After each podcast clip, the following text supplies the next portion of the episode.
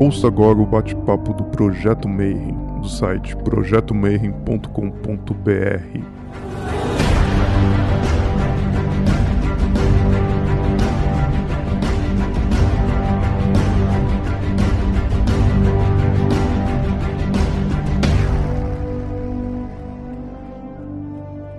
Bom dia para você que é de bom dia, boa noite para você que é da boa noite, boa tarde se você acabou de entrar no YouTube e recebeu a notícia que a gente está entrevistando hoje Marco Visconti, mas é um italiano que agora ele mora em Glastonbury, ele está trabalhando com Telema pelos últimos 20 anos, mas ele era cristão antes, foi batizado pelo Papa, e a gente vai entrar nessa história daqui a pouquinho.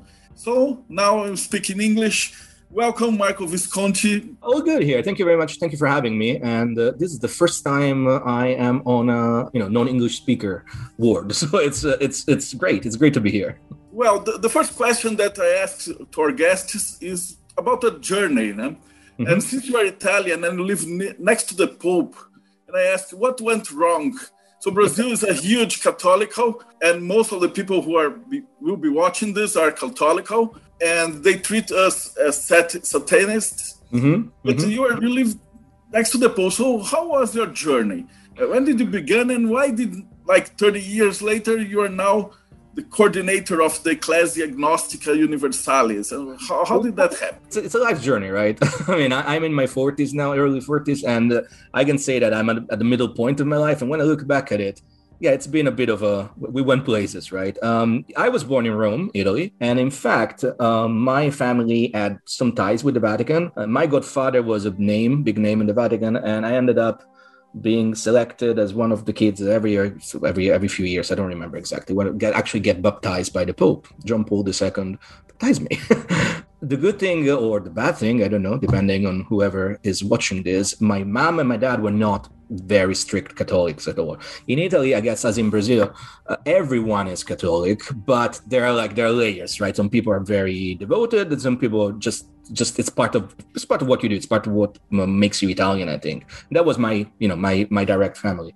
So I grew up um, pretty much on my own. I don't have siblings. Grew up on my own reading, and uh, I got interested in, uh, let's say, the occult, spirituality, mythology as a very, um, very young age. Like late when I was eight, nine, something like that. The summer of 1990, which is 31 years ago. Uh, I was 12, and in a comic book, of all places, I learned about this character called Aleister Crowley. And uh, Crowley, you know, as usual, described as the wickedest man in the world, and that it was something that kind of resonated with me. Um, possibly because I always felt that I wanted to know more than what's what was surrounding me. Like I said, I, I, had an interest in mythology, but not so much the Greek and Roman mythology that you would associate with people that are born in Rome. Uh, you know, you you travel, you you walk to Rome, and you're immersed in the Roman forums. You see the Colosseum every day. Those things were beautiful, but it really did not speak to me at a deeper level. What spoke to me at a deeper level were more like the mythologies of the you know Egypt, of Sumer, of Babylonia, and strangely enough the Celtic mythology which I guess what eventually brought me to Britain and now in Glastonbury. But back in 1990, I ended up reading about Crowley and I buy the only book that was available at the time, which was Magick in Theory and Practice. I still have the copy, it's very battered, and it's also a very bad translation of the 1972 John Symonds and Kenneth Grant edition, which is not the best edition out there, by the way. So, you know, um, let's say I had, um, that's that's all, you, you didn't have anything else. We live in a world right now where you can literally ask every question and you will find an answer on Google, right? In a, in a, fraction of a second. Maybe not all the answers are good, but if you have a little bit of discernment, you will know where to look for the best material. At the time, you didn't have anything. I mean, I remember my first foray into the very you know the prehistoric internet was uh, on uh, bulletin board systems you know bbss and you were on dial-up and it took forever to link and it was textual. At the same time that's also where i started finding um, some more information about the occult. I was lucky because I learned English um, growing up. I don't really speak any other language, but you know, English is something that I learned from a very young age. Like when I was five, I went to live in the United States for a while with my parents for my job, for my dad's um, job. So you know that that's something that stood with me, and it it's not something that it, I mean, lots, lots of Italians don't speak English to this day.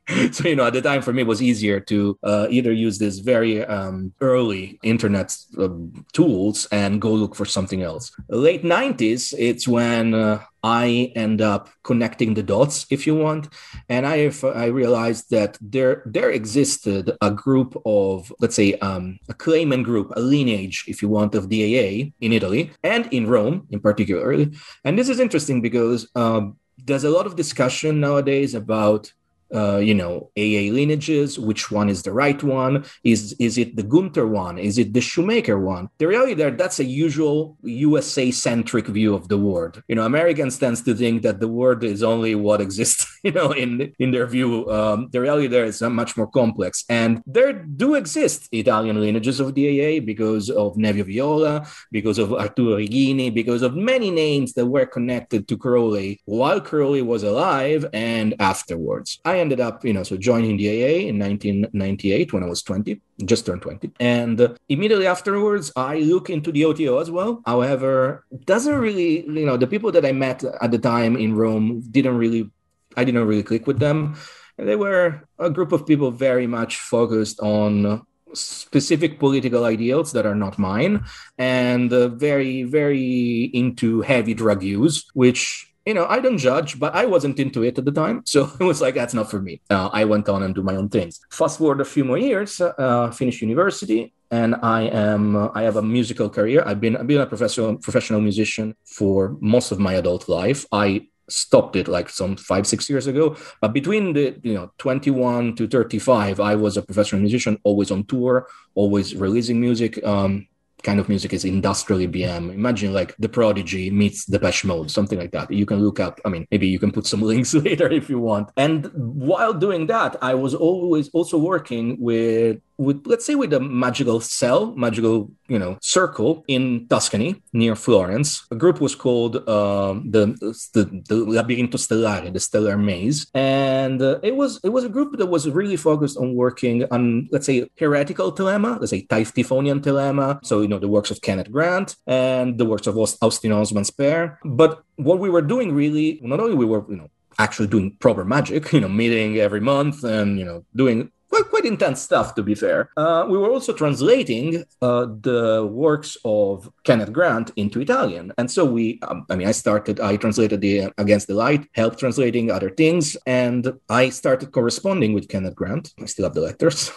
and it was a perfect gentleman. And at the same time, Kenneth Grant suggests me and the other, m- my partner in the in Labirinto Stellare, to contact Michael Bertiaux. And um, we do and we we translate uh, lucky hoodoo. Lucky hoodoo is pretty much the entry level oper- very operational practical entry level to the system that michael bertiaux created which is a very unique and very specific system that either you work it or it's most possible to talk about it. We'll try but it's really difficult. Uh, anyway um, you find lucky hoodoo in as the first chapter of the massive tome called the Voudon Gnostic Workbook. And uh, after this the translation is printed we pretty much you know bring him a copy. We go and visit him in chicago. And there you know i work with him in, in the in the 2000s i i keep working with him on and off. I never really joined the outward systems. Like i never really joined otoa i never really joined le Couleuvre Noire I, I received initiations by Michael Bertiaux, but it was always it was was kind of more of like a one-on-one interaction, right? Uh, pretty much like I would get you know homework to do, and I would ask questions and get answers, similar to what was happening in the AA at the same time with you know with this kind of like teacher-student uh, one-on-one relationship. I get consecrated into the Ecclesia Gnostica by by Michael himself in 2006, and and then pretty much you know I, I, I pretty much like for for the last few years of the 2000s I go back to working in I work to work you know in my music business uh, with my bands. It was it was very busy times, very fun times very busy times. What happens at the turn of like we're, we're now at the beginning of the 2000s? Some like personal family tragedy strikes. You know, my mom dies, my father is very ill, and I'm the only person like I have no other family, so I have to take care for them. That kind of puts uh, stop to my touring, or at least like slows it down very well. And at the time, I'm back in Rome and I am some of my good some of my close friends now are member of the OTO, and they suggest me to join because the things are different. And I, you know, I hang out with them a little bit and with the OTO lodge uh, uh, called Cam Lodge at the time, and I've, it feels like it's it's changed. Like you know, there's different people at the top. There feels like better, and uh, I ended up joining the OTO again, and that's where things go strange because um, for the longest time i knew that the oto at least in its current incarnation the oto you can join today the american oto the caliphate if you want to say always kind of bit at it was always at odds with the way i understand Thelema because Thelema for me really is about finding your true will and acting it in uh, in harmony with everybody else. But it's not about you know submitting to someone else's authority. It's not about, you know, following rules. It's not about being an anarchist either, which is, you know, where some people take Thelema, and I don't agree with it. But it's more about, you know, striking the balance in the center, whereby the OTO, I knew it to be very, you know, there's somebody at the top, you follow them, and you shut up. It's very well, much like, you know, that it's like the Catholic Church in many ways. Uh, anyway, I, I give it a go, and I'll tell you, for many years, uh, I was into it. I was really into it. I rise through the to the degrees of the Man of Earth Triad. I moved to London in the UK from Rome and I joined Ameth Lodge. I became the treasurer of Ameth Lodge. You know, I was part of the leadership. What happens down the line in 2018 something that you read a lot if you google you know oto scandals or oto why did you leave the oto apart from finding my writings before that you would find many writings like mine. And the idea that people leave the oto because they realize that the leadership is very corrupt the leadership is there's a lot of like uh, like rape enabling uh, sexual abuse going on. And it's always like whenever happens it's always like hushed down and uh, and put it to a side. Uh, and unfortunately, I ended up witnessing it myself. The person that I know, a sister, unfortunately, she's raped. And she comes to me, she speaks about it, she speaks with other people as well, and uh, nothing is done about it. Like the, the rapist is not kicked out, uh, and it's it's it's really a bad story. It's all documented on the internet, both from me and from the from the words, the direct words of Georgia Van Raalte, which was unfortunately the victim uh, of this abuse. I don't want to delve into it. Let's try and focus. Let's just discuss it, but let's focus on the positive. Uh, but this is where I, I quit the OTO because I was like, this is, this is not what I signed up for. And that's what brings us to Ecclesia Gnostica Universalis. As I quit, a big thing happens in the OTO, not because I quit, because I was I was a I was a nobody in the OTO really. I mean, I might have been maybe you know local uh, local local leadership. I wasn't even the master; I was just the treasurer. What happens is that a bit of a snowball effect uh, happens. A lot of other people quit. Lots of other people at the the nine degree, like the top level, quit as well. Because the reality there is that everybody is pretty clear on the idea that the system is broken. Nobody's doing anything to fix the system. It's time to get out. And uh, what happens in the last three years now? I mean, the OTO here in the UK has been decimated. When when I was a member of it, it had like 13 lodges. They're not exactly all called lodges. Some are called camps or some are oases, and around 250 people, which is still very little because you know you think of, of the Caliphate OTO, you think of this massive, sprawling uh, organization. It's tiny. It's super tiny. And uh, four years later, now they are maybe down to 100 people tops and there's like maybe three lodges operation really operational lodges.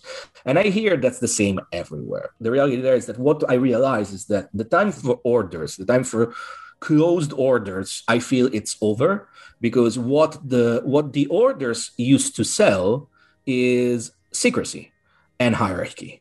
Secrecy eh, unfortunately or fortunately depending on, your perspective the age of information has destroyed secrecy. Like you can find everything online. You can find all of it. Like you can find all the rituals of the OTO, you can find all the rituals of Memphis Misraim, you can find everything. I would argue that secrecy becomes secretion, as in like you have to put down the time and the hours to understand what you're reading and understand how you pra- you are to practice it, how you're going to do it. But that's not even something that the caliphate ever taught me, or even taught it at higher degrees, because when orders get bogged down by hierarchy, that is, people at the top that that are not there anymore to teach, but they are there anymore just to to have their seat on their thrones the system breaks down. Uh, and so you know you join a, you join a, magical order. And i mean i've heard the same from people in the various affiliation of the golden dawn I see the same in Freemasonry. It's pretty much everywhere you go. You join these groups because you maybe you want to be part of something. Maybe you want to be, maybe you want to go to church, to another kind of church. And so I thought,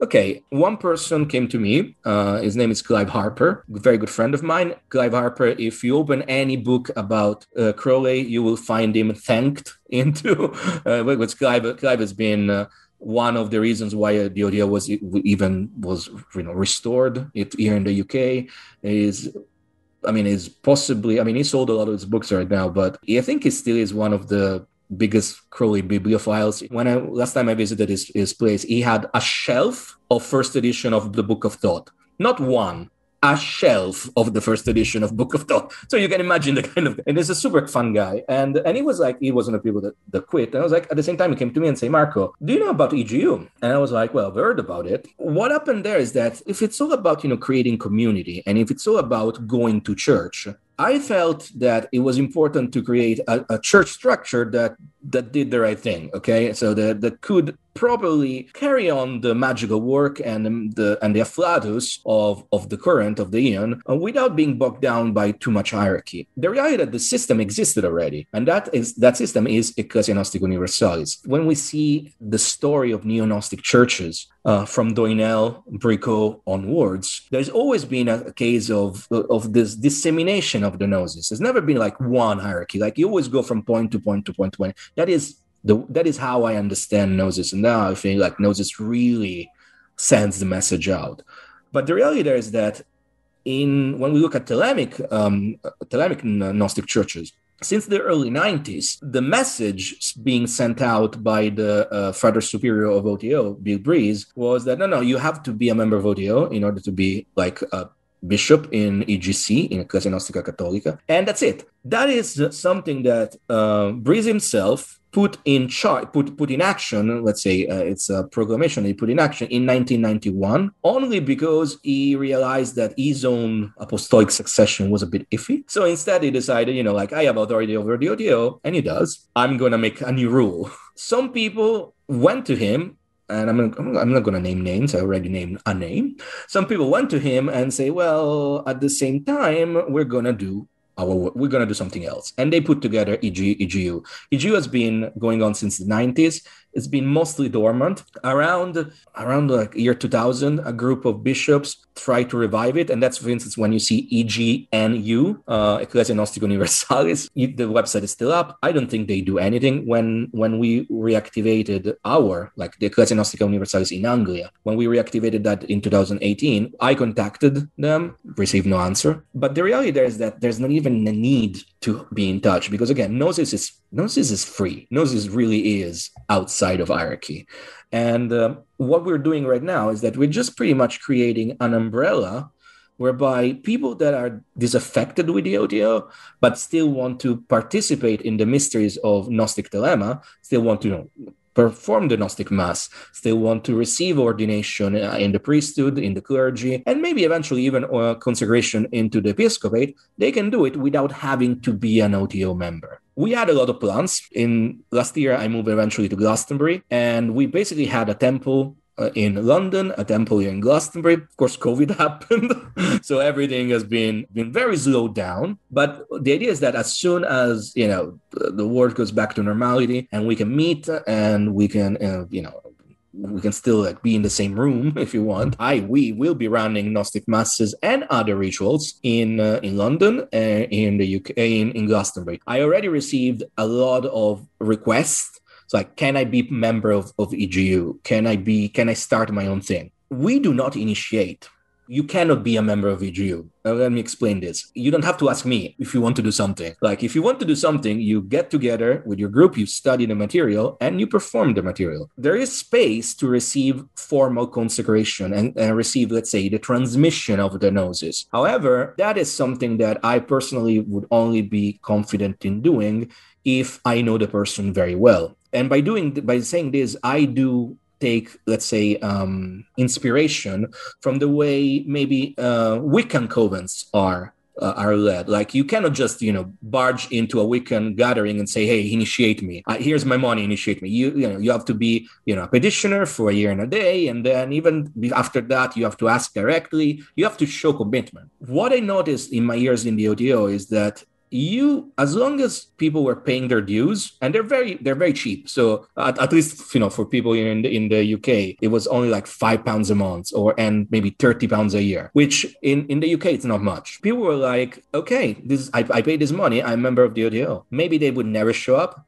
Maybe they would never help in the growth of the order or of the lodge. Maybe they would never study anything, but still they would call themselves members of the OTO. And the OTO, the Caliphate, was absolutely fine with it because, like the Vatican, they don't really care about initiation they care about showing numbers and i don't want that like you know like um, i'm i'm also not the only i'm let's I, i'm pretty much more of a spokesperson for eh, for EG's EGU, EGU sorry I'm always comparing but I have behind me there's a college of bishops and Sophias Sophia is the the name of a female bishop and we we decide things together. Uh, I might be maybe the most experienced one and the one that puts the face out because I mean I guess I've been on a stage for most of my life. I know what it's like, but we decide things together, and we decided we're not gonna go into the open order kind of expression. If you want to be if you want to run the like the, the rites we will we will be publishing because we are creating a set of rites a set of masses alternative to Liber 15 because Liber 15 is a very specific magical operation and it is a very specific gender essentialist and heteronormative operation. You know, there's a male and a female that come together and create something. But the reality that that's not the only way you can uh, use sex magic. That's not the only way you can create a Eucharist. There's many other ways to do it, but you don't have to force those other formulas onto the Liber 15. So we are creating other rituals, and when they're ready, they'll be published. And if you want to do it, you just get them and do it. Now, the difference is that if you then want to, you know, I don't know, do them under the auspices of, EG, of EGU, then you will have to come here and receive formal um, consecration or ordination into into the clergy. But that's not needed. Like in magic is magic is not done by because I tell you I have authority and I tell you you can do magic. Magic is the birthright of humanity. It depends if you want to do it. It depends if everybody wants to do magic, which I learned over the years that most people want to say they do magic, but then they they just uh, they just never do it. so I guess this is this is this is my story. This is where I am. In Brazil, we call these guys the armchair wizards. Yeah, exactly. that's that's a good one. Well, we will come back to several things that you said, but first I have to ask you the first question that I always ask our, our, our guests that is, what is magic to you? And uh, since I have interviewed a lot of artists and musicians and, and composers and dancers, and you have a strictly heavy music background.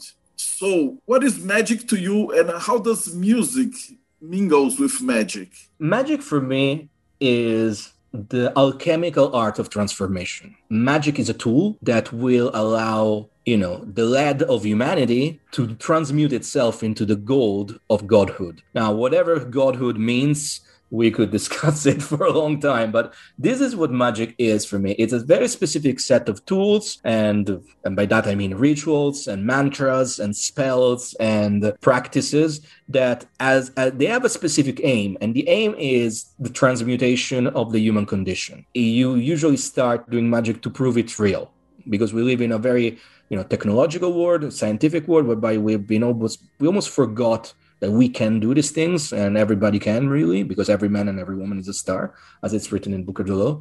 Uh, but the reality is that you start usually to try and and change the world around you. It's okay you know you you need you need a better job or you need to get out of a toxic relationship. That's what i would well, that's what i would call sorcery. Uh, however that is that is the first level. The second level which is what i'm more interested in is what i would call theurgy. And it's like the afflatus towards the higher and the, the growth from the human state into the godhood state this is not to be understood in a left hand path way of you know becoming a living god laughter. Uh, but it's more about and also, I don't even believe the left hand path and right hand path exist. There's a fun, fantastic series of articles by Phil Hine, which I am proud to call a friend, uh, Chaos Magician Phil Hine, uh, on his on his website, enfolding.org. Um, Phil, after he left Chaos Magic behind, or he didn't really, but he started focusing more on Tantra. And he's, is really like um, one of the the Westerners that know more about Tantra, I would say, from my perspective. And he really went goes on a, on a series of blogs uh, on his website, pretty much telling us that everything we know, everything we Western esoteric occultists know about, you know, left hand path and right hand path. That's those are more like bad reading that the theosophists, you know, Blavatsky, Leadbeater, Besant, badly understood concepts coming from India, from Hinduism and Tantrika. I would really start to leave behind the idea of left hand path and right hand path because the reality there it's more about sorcery and theurgy. It's more about I feel like creating change in the material world around you, uh, expanding horizontally if you want, or you know pretty much like projecting yourself to the highest and expanding vertically. It's not the one is better than the other. There's no morality. There's no morality at play here. There are two different ways, but they both they both make magic and they both work towards the transmutation of the condition from hum- of humanity and back into the condition of God. Now, for the second part of your question, like how does ma- music, you know, mixes with magic? Um, most of my music was really, I mean, um, as I said, like if I'm mostly known for making goth dance music, very hard. Imagine like Rammstein, but without guitars and and and to dance. that's the that's the idea. Uh, you can put it together, right? There was not much space to in to put magical concepts in it because at the end of the day, it was ma- it was music done for the dance floor. There are songs that I put out, both as you know, XP8 or Faderhead, that have maybe like some subtle sigils into it because of course you can create sigils as an oral sigil as well. You can you know put some various frequencies and mixing frequencies together. The same way you would you would create a, a graphic sigil you can create an oral sigil as well. You can create like an audio sigil as well. So there are some songs i mean there was one song called the night of pan uh, which obviously it's inspired by the idea of the Night of Pan, the concept of the Night of Pan, Nox Pan in uh, Book of Lights. And there's many others, like mm, Sami, uh, the guy in Faderhead, uh, the singer and the, the, main guy in Faderhead, put out a new single in December. And there's one song called uh, Cyber Psychosis, whereby pretty much there's there's me chanting in the background the Akadua mantra, which is a classic mantra from Thelema. So you know, like you can put hints here and there, you can you can disseminate seeds, and I personally think that this is the best way to do it. When it's too in your face, when it's too much like outwardly done, uh, it just doesn't work for me. I mean, I still love Behemoth, for instance, and they're very Thelemic, right? I still love uh, a lot of like metal music that uses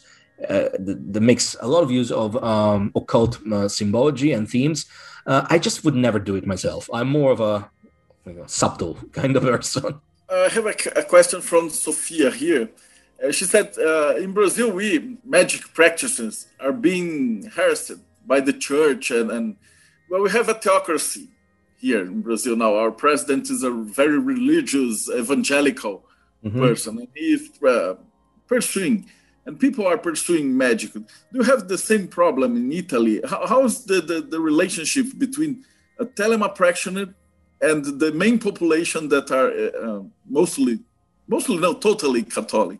I'll tell you what. When growing up, it was, I would say it wasn't it wasn't oppressive, but you could definitely tell that mm, the mainstream would always label you as a Satanist, no matter what you did, right? No matter no matter how much you try to explain that Crowley, you know, embraced both the idea of Christianity and the idea of, uh, the idea of Satanism, um, and many others ideas. They people just would not listen. Uh, but it wasn't really oppressive so much. I never really felt hunted, you know, by. Uh, by by the, the, the Catholics back in Italy. However, I will tell you what, there was an academic called Cecilia Gatto Trocchi. She was an anthropologist, and she was pretty much a very uh, extreme Catholic while being member of academia, while being a professor at the university, professor of uh, religious anthropology. And I have a master in religious anthropology, so I, I had some some interactions with this woman.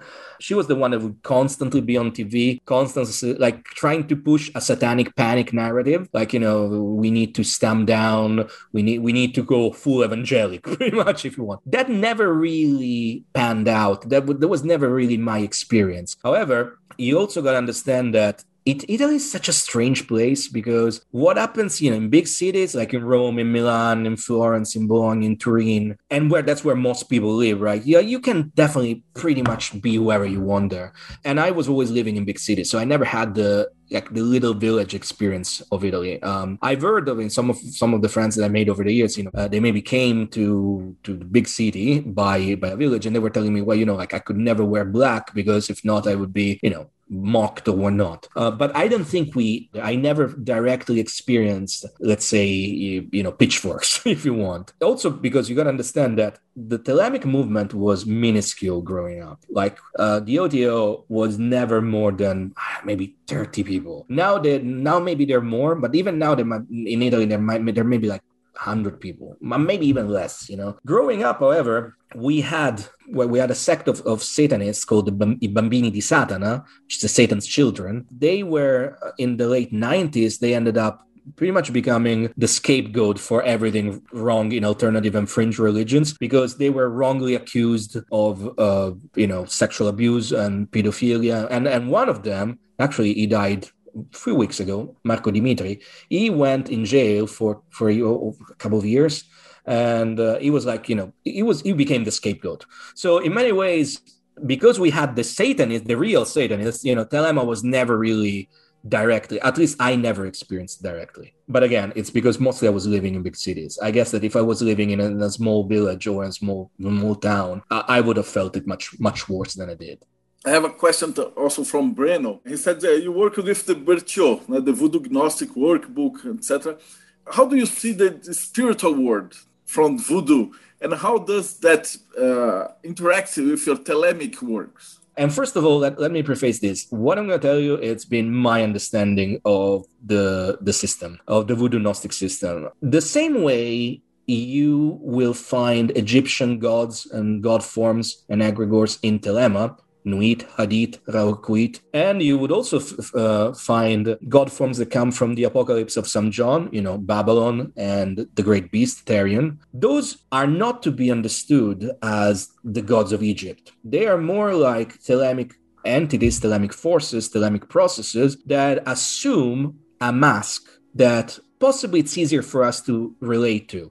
So instead of considering Nuit as the infinite expanse and uh, the absolute expansion of space and all the possibilities, we can interact with her a little easier if we see her as the goddess Nuit of the Egyptians, the vault of the sky. I'm simplifying, but stay with me. In the same way, the laws that you find in the Voodoo Gnostic system are somehow a similar idea like there are specific energies in the in the voodoo gnostic system co- connected to the point Q, which is like the hot points in the body, and connected with entities and consciousness that come from what we call universe B or the Meon. Let's call it an alternative reality. And by that I mean if the entirety of the reality we can access easily. It can it can be you know glyphed down in the in the tree of life the classic kabbalistic tree of life. That's just one slice of reality. You can access complete different worlds completely different realities by you know by plunging in what's called Da'at and accessing the universe B.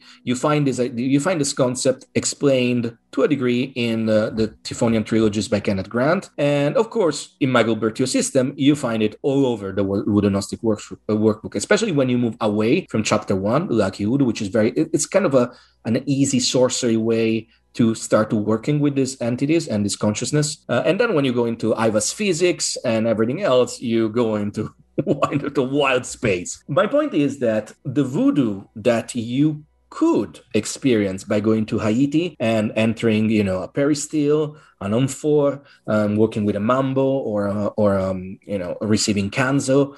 That is not the voodoo that you find in the voodoo Gnostic system. You would see maybe maybe some some entities that you get to you get to work with, they will have similar masks and will have maybe similar attitudes, but the essence is really, really different. My experience is that the voodoo Gnostic system pretty much is a very complex grimoire. And by that I mean it's a grammar, it's a grammar of magic. How do you do things? How do you really learn, you know, time magical time travel? How do you really learn magical transdimensionality? That's what the whole system is about. Voodoo and hoodoo and santeria and candomblé and quimbanda umbanda which is something you you in brazil definitely know. That is all of the african diaspora uh, religions that come from ifa that come from you know nigeria and congo.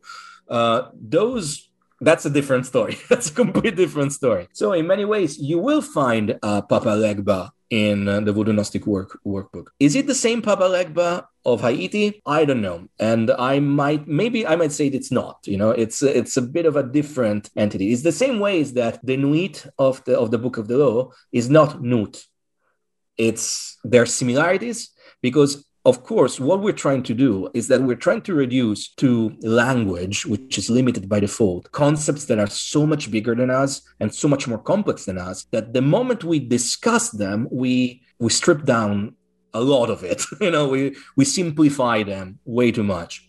This is why you know gnosis it's you know the kind of direct connection with the divine with the numinous that's what you what the magician must strive towards uh, you can read all the books you want uh, you can either perform all the rituals by the book but unless you learn to embody the practice unless you learn to you know pretty much completely uh, harness your will in order to know what it's like to let go of control and have that direct connection and have that direct gnosis. Unless you do that there's no magic. Everything it's it's it's preparation. It's it's going to the gym for magic I hope it answered it. I try to, to concentrate a little bit. And okay, most of our listeners they are uh, familiar with the basically Candomblé and Umbanda.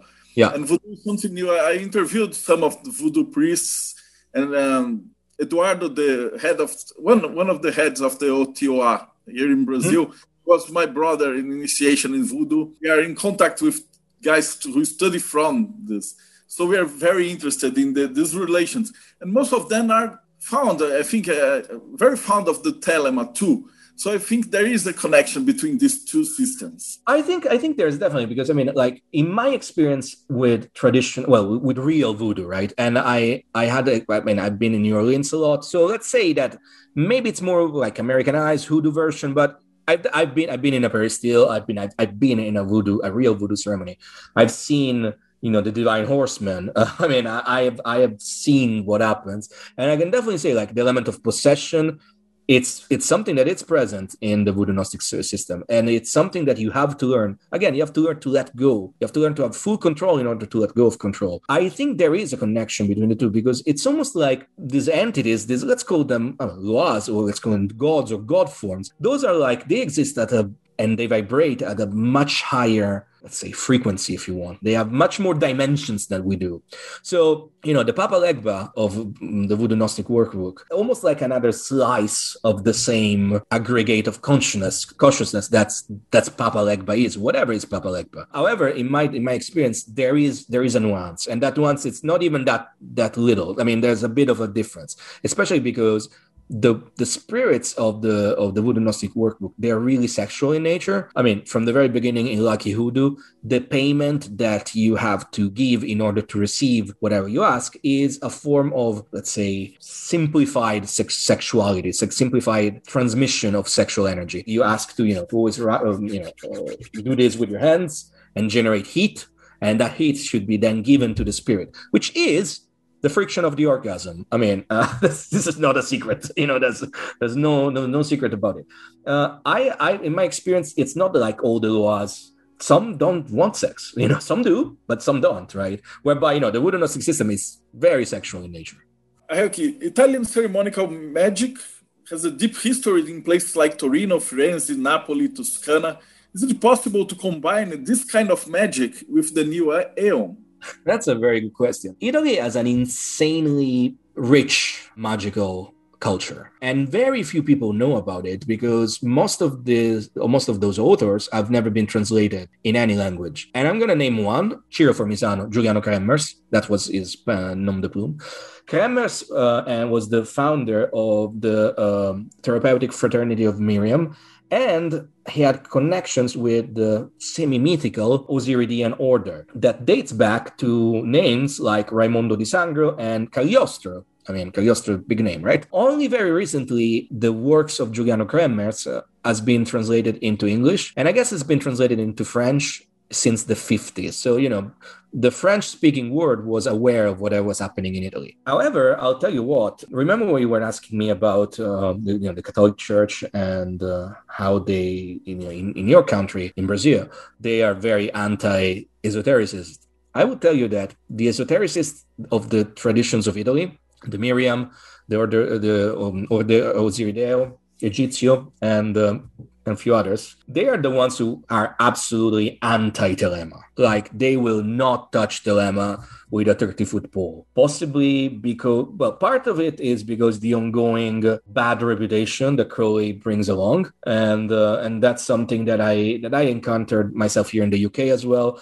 while working with you know, with Rosicrucian systems and Rosicrucian orders. Uh, as long as some people hear Crowley were like, no, I'm not going to talk to you anymore. Italy is all about that. Italy, Italian esotericists, they tend to be more connected to either this very very almost like familiar lineages that that pass on the, the mysteries from generation to generation and then had a moment of expansion with with kremmerz. And kremmerz himself was actually uh, he got a lot of shit for doing it. like uh, Kremmerz uh, is either loved or completely hated by Italians as well because we're like, you know, you gave the purse to the swine pretty much. But all of them are very united in not liking Crowley, not liking Thelema. Unfortunately, it doesn't help that, you know, the Caliphate OTO, again, the OTO you can join, didn't do any good work at all in the last 35 40 years to to make it better and um, there's another thing to say and that is that the the work that you do in the Kremmerzian system which i studied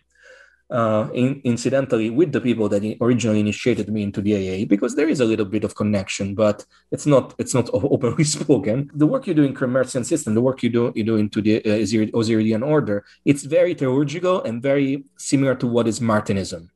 Um, so it's it's very christian in nature. It's almost like hermetic christianity meets planetary magic meets alchemy. But the Christ, the christian element is very strong to the point that you can really get rid of it. Um, nor they would. They, they would. They they see themselves as the real christians.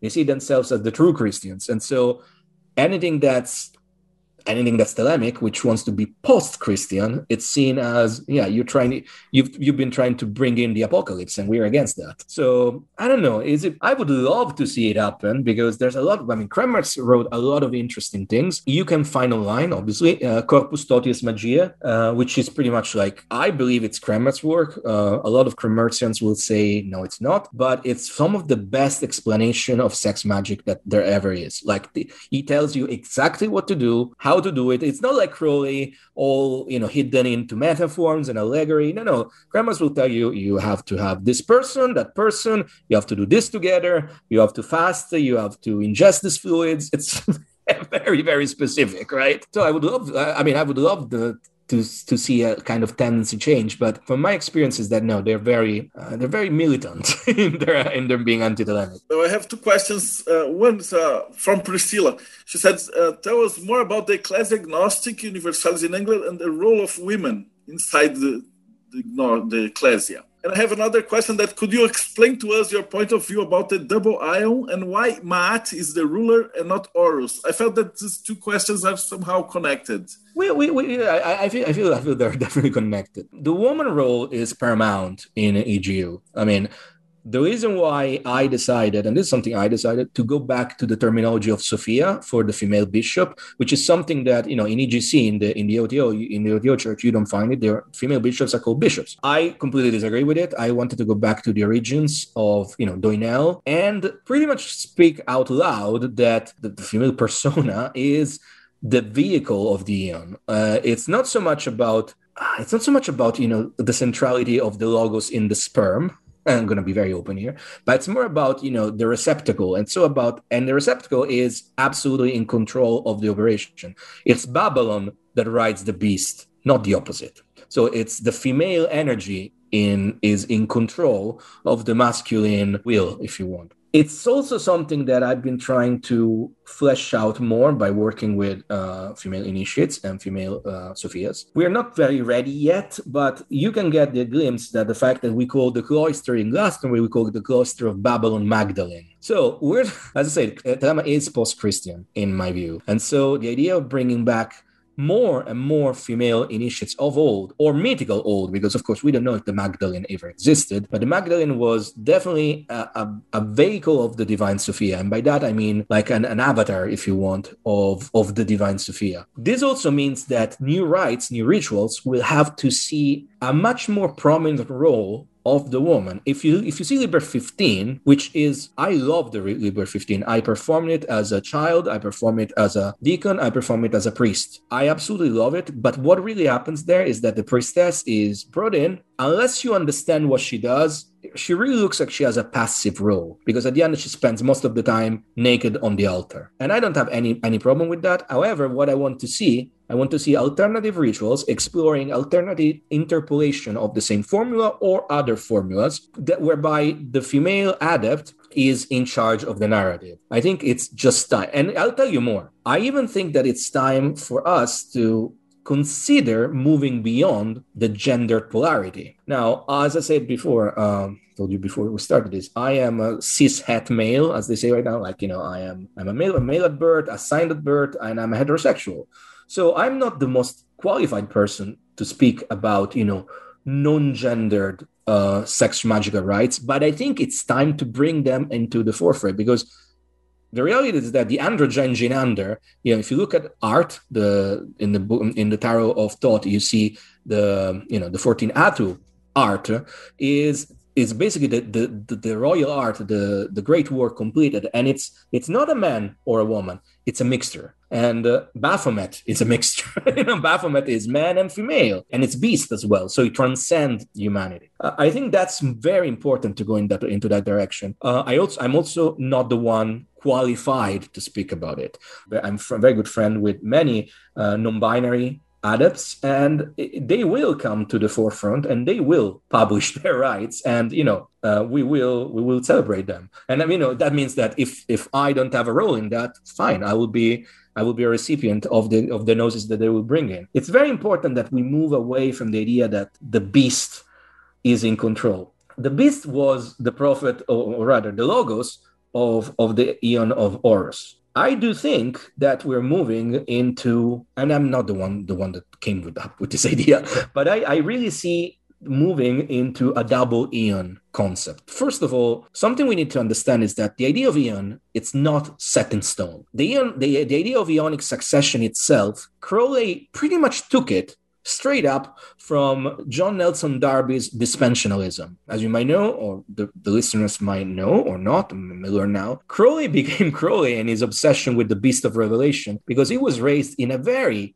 very fanatical sect called the Plymouth Brethren even more so, he was member of the, ex, the of the exclusive brethren, if I'm not mistaken. The exclusive brethren, like a, a, very, very like, like like the worst of the worst, right? The people that were thinking we we have a very close-minded idea of what Christianity is, and everybody else will go to hell, pretty much. And, and John Nelson Darby came with this with this um, theological concept of dispensationalism, whereby the God would in um, pretty much assign different rules to different rulers and different laws to different times. That's where Crowley came pretty much like translated his idea of, of, of aeonic succession. I feel there's validity in it because we find it in Gnosticism as well, obviously. We find the idea, you know, that each eon brings in a different law. And it's something that I am confident in let's say playing with it my understand first of all something i need to say as well is that my the way i approach gnosis and magic is really is if it works i will apply it to apply it. Uh, but absolute truth does not exist in this world. Absolute truth exists when you transcend this world which is what again as we said before is what we are trying to do when we do magic. So while we're still rooted into this phenomenal world we have a hypothesis and we have to go along with it. The Aeonic succession is an hypothesis that works. But that doesn't mean that if Crowley told us that this is the Horus and it lasts 2,000 years, first of all, we don't have any evidence, any historical evidence, archaeological evidence, or anthropological evidence that, you know, 2,000 years ago, it's when the the the Aeon of Osiris uh, started. If anything, it started you know in in the egyptian dynasties and that's like mm, thousands and thousands of years ago. So just first of all the, the, the idea that eons really last a set amount of time it's kind of problematic. Uh, on top of that when we work gnostically with the concept of eons we realize that these these aggregates of consciousness exist outside space and time. They do in fact ontologically all coexist at the same in the same moment if you want because they are outside of time. They only they only translate themselves into time when they enter our reality when they enter our world when the when the success when the succession of the eon is enacted. This means that two eons can coexist three eons could coexist. I mean maybe it happened before. Why do i think that Maat is is the eon that come up next that's that, that's coexisting with Horus because I feel like it's it's something that it's not only like a kind of energy that we need you know adjustment it's something that it's sorely needed in this world especially especially if we um, entertain the idea of the eon of Horus especially if we entertain the idea of a god of war of a god of strife of a god of fire. We do need very badly the balancing um, influence of Maat. Because if not we're just going to destroy ourselves. And that's not what this system is meant to do. This system is meant to renovate itself through fire. That's true. Inri. Uh, that's you know that's the acrostic uh, like the, you can read it like thelemically that n- nature is renovated by fire. But the problem is that it's not destroyed by fire. It's renovated. That means that after the the the crucible of fi- of flame a, a moment of balance come, comes comes along. And i feel like that is an energy that if it's not already manifested we have to manifest it. This is why you know when i wrote the post-thelemic manifesto which has ruffled a lot of feathers because of course i say that it's time to to put crowley down from the pedestal and not put anyone else in. Some people are like oh you want to be the next crowley? No i don't want anybody on the pedestal because every man and every woman is a star there's no pedestals in the universe everybody's there. Um, so it doesn't it, it's not a simple social justice warrior kind of idea it's not really it's it's a bit deeper than that. But my point is that if we do that it's important that we try and manifest the balancing force to the fire of horus and in conclusion this is something that one of the few people that I consider to be an actual magister templi, you know, a master of the temple that's still alive today, it's uh, an American called Frater Shiva he wrote a series of books called uh, so, um, on Solar Lodge. You can read it. it. The man is must be in his 70s or 80s and he's still active on the lashtal.com forum. It's a powerhouse. And he wrote something recently. I don't know if you know after the the post-Thelemic manifesto but he wrote something about it that he in the i mean i'm not quoting verbatim but it's more something in the lines of the eon of Maat is there for whoever wants to reach them. The reality there is that what we see around us right now it's pretty much the fire of horus why and this is more like what we see if with our initiator initiatic eyes you know the initiate will see the fire of horus around us. But the reality is that most people still live deep, deep, deep into the Eon of Osiris. They still live deep into the Eon of patriarchy, of religious oppression, of strict hierarchies, etc., etc., etc. And this is kind of proves the fact that eons are not set in stone, really. Eons are energies, flux that come in and out. The adept can focus the, the on the energy they want to bring in. And I would say the master can actually direct these eons to manifest even further. But the reality there is that it's not set in stone, it's constantly moving, and we mostly live at the same time in all these experiences. I would like to have the, the link to the post Thelema manifestos. I will put this in the description. But can you explain a little bit about what was it?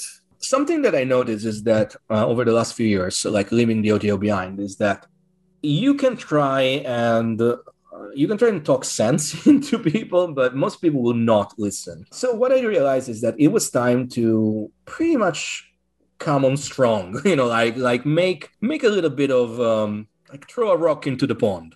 in order to generate some some kinetic energy, if you want. And so uh, on Candlemas, uh, that is at the beginning of this month, the beginning of February, with the College of Bishops and Sophia, we came together, we wrote a manifesto, and the manifesto pretty much tells that since we live in the age of information, since there's no secrets anymore, and there's also no need to keep the bad and the bad history of our, you know, of our masters and of our teachers hidden anymore, because you will find it out. Like there's there's no like if somebody does something naughty, uh, you'll find it out, right? Uh, and and the reality is that it, there's no need to try and pretend that Aleister Crowley wasn't a problematic person. By that, and this has been this has been read as in oh you want to cancel Crowley, you want you're you're now a member of the cancel culture. That's retarded because nobody can cancel Crowley. Nobody can can disprove the all the you know all the magic that he brought into the world uh, and the fact that he did bring into Thelema. Like he, Thelema wasn't Crowley invention. Thelema existed before Crowley. We can find, you know, we can find hints of do what the will in Saint Augustine. We can find hints of do what the will in Rabelais. Uh, but the reality is that there was a moment whereby um, Crowley ushered in the Aeon of Horus and pretty much synthesized Thelema for the way we the way we know it right now. What happened afterwards is that, and especially since the reformation of the OTO in the late 70s, and then with the court case in uh, against Marcelo Motta, a Brazilian, uh, in 1985, what happened there is that the people that were supposed to teach Thelema, and that is the people that were supposed to teach everybody to think for themselves, the people that were supposed to teach everybody to find their true wills, what they did is they created another mega church. They created a church whereby they say, you know, like now we have Jesus 2.0. Jesus 2.0 is Crowley. Crowley is untouchable. He is on the pedestal. Nobody will ever get Crowley out of the pedestal. And you got to do what Crowley did. Now, this is seen a lot in the OTO, but this is seen even more into the real OTO. And by real OTO, I mean the AA lineage that is basically the leadership is Bill Breeze and uh, Jet Gunther. Uh, I had, and those are the same people that, based, by the way, they, they are unfortunately behind the restoration of Boleskine House. These people are a sect, a cult, a mentality whereby, you know, Crowley is the master, is untouchable, everybody is below Crowley, nobody will ever be as good as Crowley. And you know what? A funny bit is that if you read Crowley, Crowley himself will tell you I don't want to father a flock. I don't want to be that. And of course, a hundred years later, man forgets. Man always forget. And then here we are again.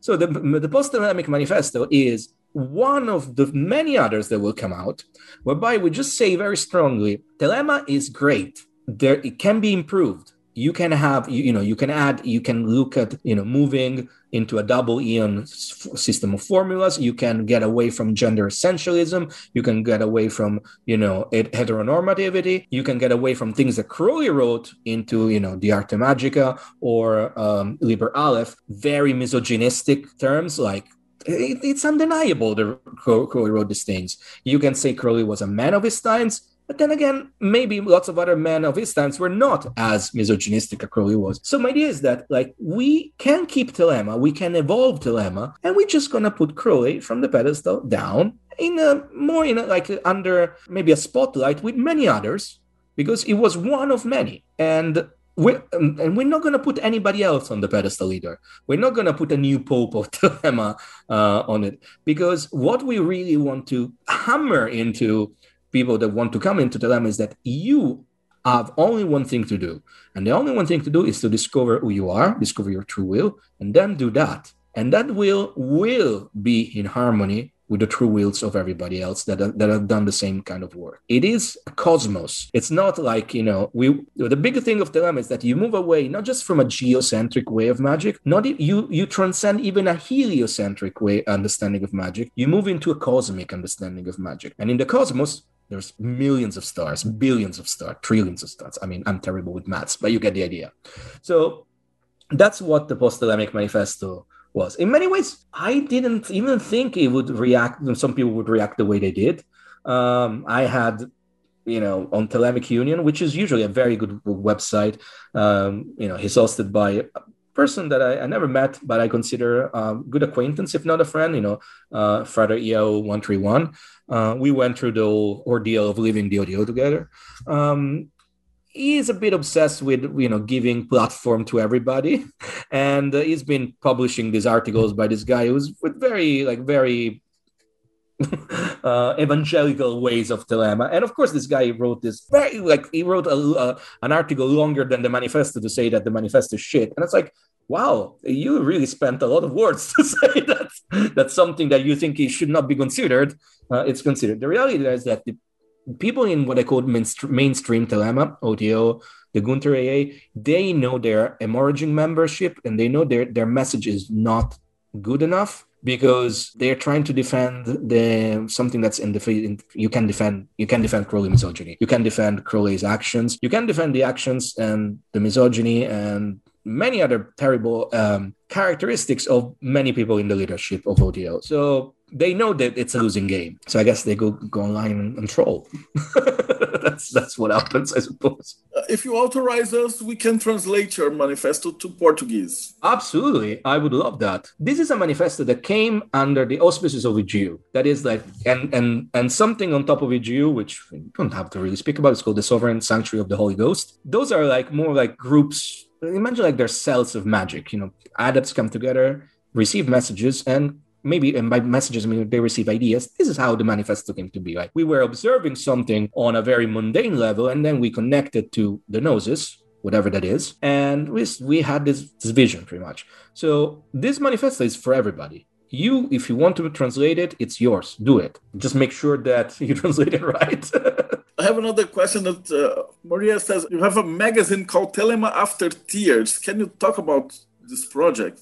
The, okay, Thelema After Tears was not well. You could you could argue was a magazine. Um, so what happens last year is that we hit lockdown, and uh, I I needed to I needed, to keep myself busy, so I started writing a weekly newsletter called Thelema After Tears that ran for six months. Every week I would put together a, a bit of art, some articles, some links, some videos. You know, try to create try to create like uh, something that would keep me occupied and uh, maybe fine tune some of the ideas that uh, that I've been having about Thelema since since since I left mainstream Thelema, and also to keep other people inter- interested in, in in what I think it's it's a great system. Uh, it was very very successful. Like uh, you know, like I started you know I started this thing on Mailchimp with no followers. When I finished it in the summer, after six months, I had I mean, still have like almost like two thousand uh, 2000 people like signed up for it. So it was like you know definitely it was definitely clear that people were in you know people were engaging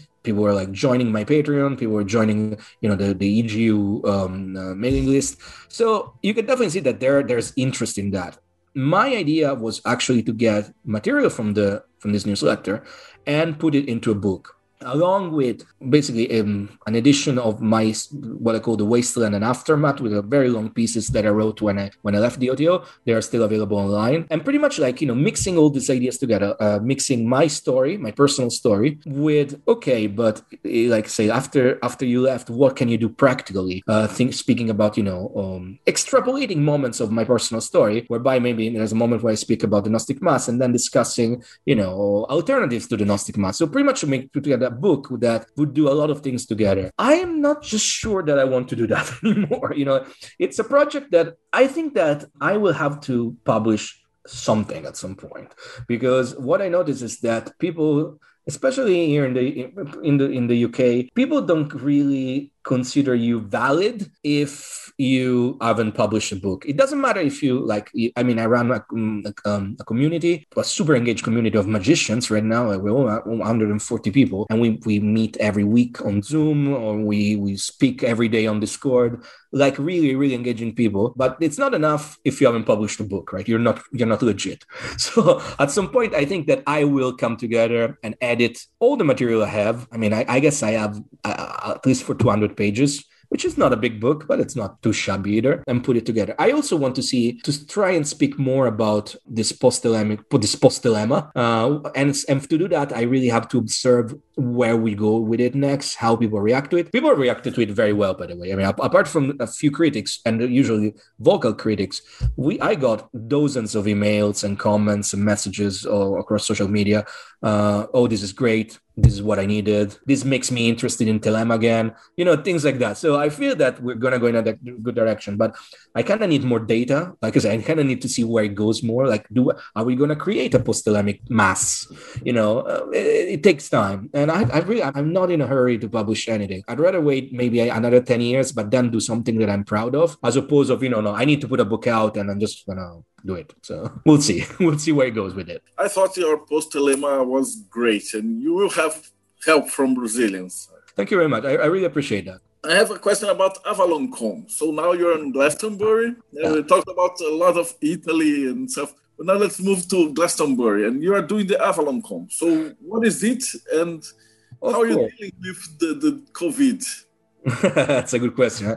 So, what happened? AvalonCon is a three-day conference convention, if you want, that will that will that is planned to to happen here in Glastonbury in July two, three, and four over a weekend the idea is that it will be both in person, so you come here in Glastonbury, you know, you go to a conference, and uh, online. The idea of doing it came after I was invited to PhenomenaCon. PhenomenaCon was an online conference that Greg and Dana Newkirk of the Paranormal, Traveling Paranormal Museum uh, of the Occult, they are the people behind Hellier. If you haven't watched Hellier, go and watch it. It's for free on YouTube. If you want to watch it a bit better, it's on Amazon Prime as well. Hellier was for me a turning point last year. I never really cared about ghost hunting or paranormal things uh, because I always found it a bit cheesy. I watched it. This is pretty much like a beautifully shot cinematography documentary about people thinking to the go and, and find you know cryptid like goblins in the woods of Kentucky, and they ended up meeting Allen Greenfield and being told to to learn the star sapphire. So it's very dynamic in many ways.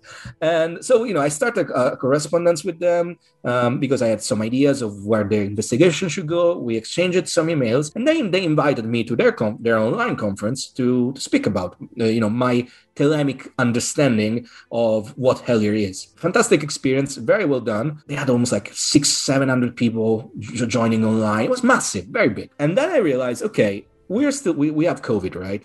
So we don't really know if we'll be able to meet again. It looks like it will, will be able to. But of course, when I came up with the idea, me and my partner Rhiannon, we came up with the idea uh, of AvalonCon. We didn't know, but we knew that we could do if you know if, if, push comes to shove, we can we can still do it online. We can still we have the infrastructure to you know something like imagine something like this, a bit more uh, not on Zoom, a bit more uh, fancy if you want, but it's doable. And I know there's there's a there's a lot of people that are that have been using you know online streaming so much that they they will buy into it. So I gathered a very diverse uh, set of speakers. Some of them are very good friends for many years uh, Phil Hine, David Southwell, um, Shewon Koo, and some are people that I just met. And that's, for instance, Damien Echols. Uh, we became very good friends over the internet. I mean, this is is a sigil that he gifted to me, the talisman of Hokma. You know, Damien is one, uh, Greg and Dana, and Tyler Strand again from Hellier, John Tenney, which is a big name in the paranormal community uh, worldwide, really. And there, are my idea, and and several others. I mean, Amodali is going to be there, Sorita d'Este, which is uh, the high priestess of the Covenant of Hecate, and my neighbor here in Glastonbury, of all places, like it's a small world. Uh, she's going to be there as well. It's a very diverse set of speakers because what I re- what I thought is like, okay, what is going to be, what is like the event I would want to go after a year being cooped up in my apartment with my girlfriend. Let's go to the, let's create the place where I would like to go. And that's what we did. You know, that's how AvalonCon came together. Of course, the idea is that you can join online and we already sold over 200 tickets of, you know, live streaming, or you can come to Glastonbury. You, you don't just get to see the speakers, but we have all a set of experiences that uh, are going to be like things we do at night pretty much you know after after we finish the talks they're gonna be ritualistic drumming very strange like the dave bramwell will speak about the cult of water which is a beautifully spoken word that that's very very magical and ritualistic in itself. We're gonna have um, me and others in egu will do a ceremonial uh, rite of the star sapphire which is going to be interesting because it's sexual in nature. So we'll see how we're going to do it. uh, but it is that you know you come here and uh, you spend more time with with the, with the speakers according to their will. So most of them would say, "Yeah, I mean, we're we're there, we're there for the community, so we're gonna have fun," and just to create like a magical weekend. Now, the, the fun, the, the the thing that I didn't expect is that it would sell out in one day. so so you know that that was definitely big positive, obviously, uh, realization. We had like our capacity of our venue is 120, and at first we could only we we could only uh, up until now we could only uh, put on sale 40 tickets because of COVID restrictions. But the reality is that we have sold those 40 tickets, and we have I mean, almost another like hundred people in waiting list. So as soon as as we as we open uh, as we hope very soon, maybe in April or maybe early May, we'll be able to get rid of the restrictions. We'll we'll have a full house, and it's great. You know, it's just great to see that if you create something different and if you put together like the, the right amount of energized enthusiasm to use um, a crowley term a magical term uh, things happen uh, and i also feel that we live through a major historical event like all of us. People will study what we went through in in the his, in the history books in 10 years 20 i mean even 5 years i suppose. It's so important to just create once again a safe space after all this trauma is gone for people to just vent. We we i think like we as humanity humanity needs it. And i might be foolish um, i may be thinking maybe being too positive but i think uh, we're going to have some good times coming up and I really think that AvalonCon will be one moment where we just put a milestone. We accept all the trauma that we went through in the last few years and we just turn the page. That's what magic does. But before I, I ask you about the links and everything, you have two final questions. The first, I, I usually ask you only to religious leaders and everything, but since you mentioned that you, you work with Bertiaux and you work with Thelema and everything, I have to ask you, what do you believe happens after we die? My understanding of this is that once we die, if the person that dies did not achieve the knowledge and conversation with the Holy Guardian Angel, not discover their true will, they reincarnate. They go back into the circle. I do believe in uh, the fact that when when the soul leaves the body, it, it, it goes into a uh, it, it's a samsara. It goes back into the circle and it's reincarnated again and again. I believe you can reincarnate in the past or in the future because once you get outside of time and then you plunge yourself back into the time stream you don't have to be in the future like you can that's why you can have memory like when you're incarnated you can have memories from future not just past lives there are, there are past lives but there are past lives that exist in a different time point towards this linear point linear time point where we live in. Now if you know your true will 11 collect in the gnostic mass liber 15 that tells you what happens. And that is that um, I mean, I'm not gonna I'm not gonna recite it, but pretty much says that the the adept decides what to do. If they want to, to come back onto the you know reincarnate themselves onto this plane or into another plane or into another star that is another star system or if they want to achieve the labor of heroism, or they want to dissolve themselves into the unity with godhood you get to decide. So this is this is like uh, the answer is, is is twofold. It's either you come back so that you can eventually get to the life where you discover your true will. And and after you've done that you you, you are in charge. You get to decide what to do. And the final question uh, what advice would you give to someone that is starting to learn or to study magic now? And maybe he's the first podcast he ever sees well first of all i envy you because you you have you have the journey of the lifetime in front of you and it's great and also it's this is the best time in history to learn about magic. We have so many sources of information. We have so many uh, possibility to know about magic and to practice magic that there's never been a better time to do it. Really, what I would suggest is not to be overwhelmed by it and to learn from the get go to try and discern the sources. Unfortunately, not all the sources are good. Most of the times, maybe it's not even because, you know, the person that on the other side of the podcast or the YouTube video or even the book, maybe they're not malicious. They just, they just didn't know any better themselves. Don't just think that the first information you get it's the right one i would say also don't trust anybody really learn from people that are more far ahead in the path but at the same time remember that true gnosis is born of yourself and your own magical work your own understanding of how the internal Athanor of alchemical transformation works. I tend to tell to those who, who you know join my Patreon and like my students, if you want. I always tell them that I'm not their teacher. Their only true teacher is the Holy Guardian Angel. What I can, what I am, what every tutor is. I can be a personal trainer. I can be a tutor. I can actually help you, you know, learn how to hear the voice of the angel. But the true instruction, the true gnosis comes from the Holy Guardian Angel. It can be a while before you get you get to to have that perfect union with the angel but as long as you keep the work as long as you uh, as you do practice as long as you do magic you will get there. And again it's the best time in the history. I mean recorded history. I mean maybe the egyptians had it better. I don't know. But uh, let's say it's it's better than it has been in the last 2000 years. So it's not bad.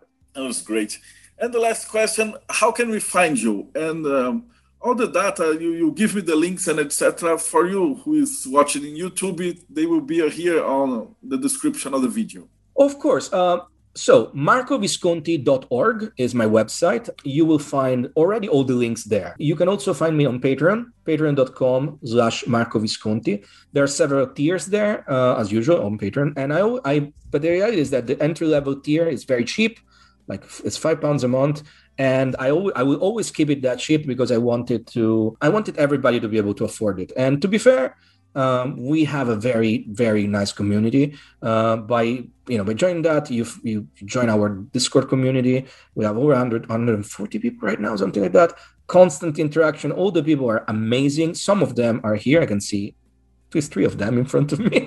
so thank you guys for joining. And that's it pretty much. Like the website, the website has all the links. I mean, I'm on Facebook. I really try to get out of Facebook, but I'm all, I'm still there, unfortunately. AvalonCon, you can find avaloncon.uk. All the information for the conference is there.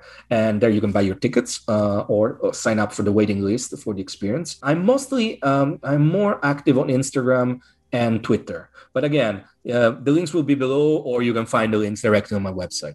Well, this has been a great interview. Thank you so much for your time. Thank you so much for having me. Thank you so much for having me. And uh, thank you for this project. This is an amazing project. So thank you so much. E se você acabou de ver a gente, não esquece de dar like no, no canal. Segue a gente. Os links estão todos aqui embaixo. A gente se vê aí no próximo Bate-Papo Mayhem.